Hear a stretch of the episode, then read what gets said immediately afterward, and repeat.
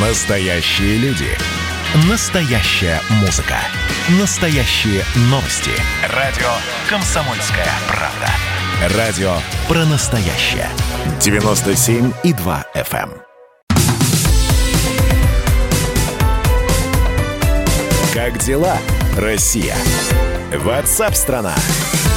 В студии Елена Фонина, Виктор Николаевич Буранец с нами на связи, военный обозреватель комсомолки. День добрый, здравствуйте, Виктор Николаевич.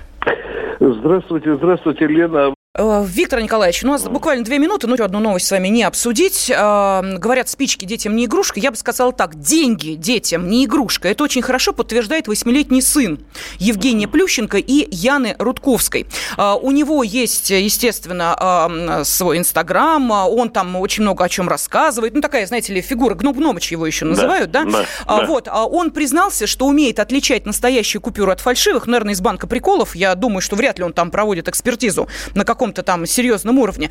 А, Ну и а, что он теперь а, говорит? Требую достойной оплаты труда.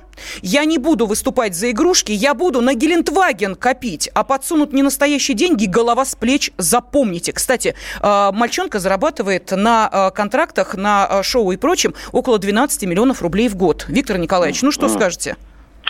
Леночка, когда я впервые узнал эту новость, э, то э, матерные слова в моей голове зазвучали с такой мощью, что у меня чуть уши не отстегнулись.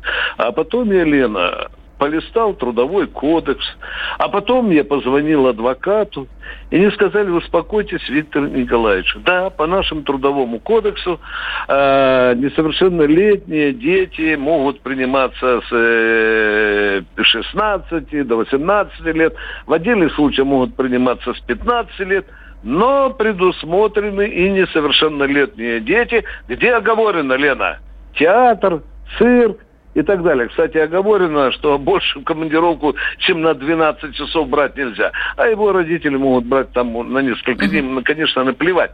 Но, но, Лена, вот после этого я посмотрел и сам сказал, что в финансовой политике с детьми рассчитывается только деньгами. Лен, никаких игрушек там не предусмотрено.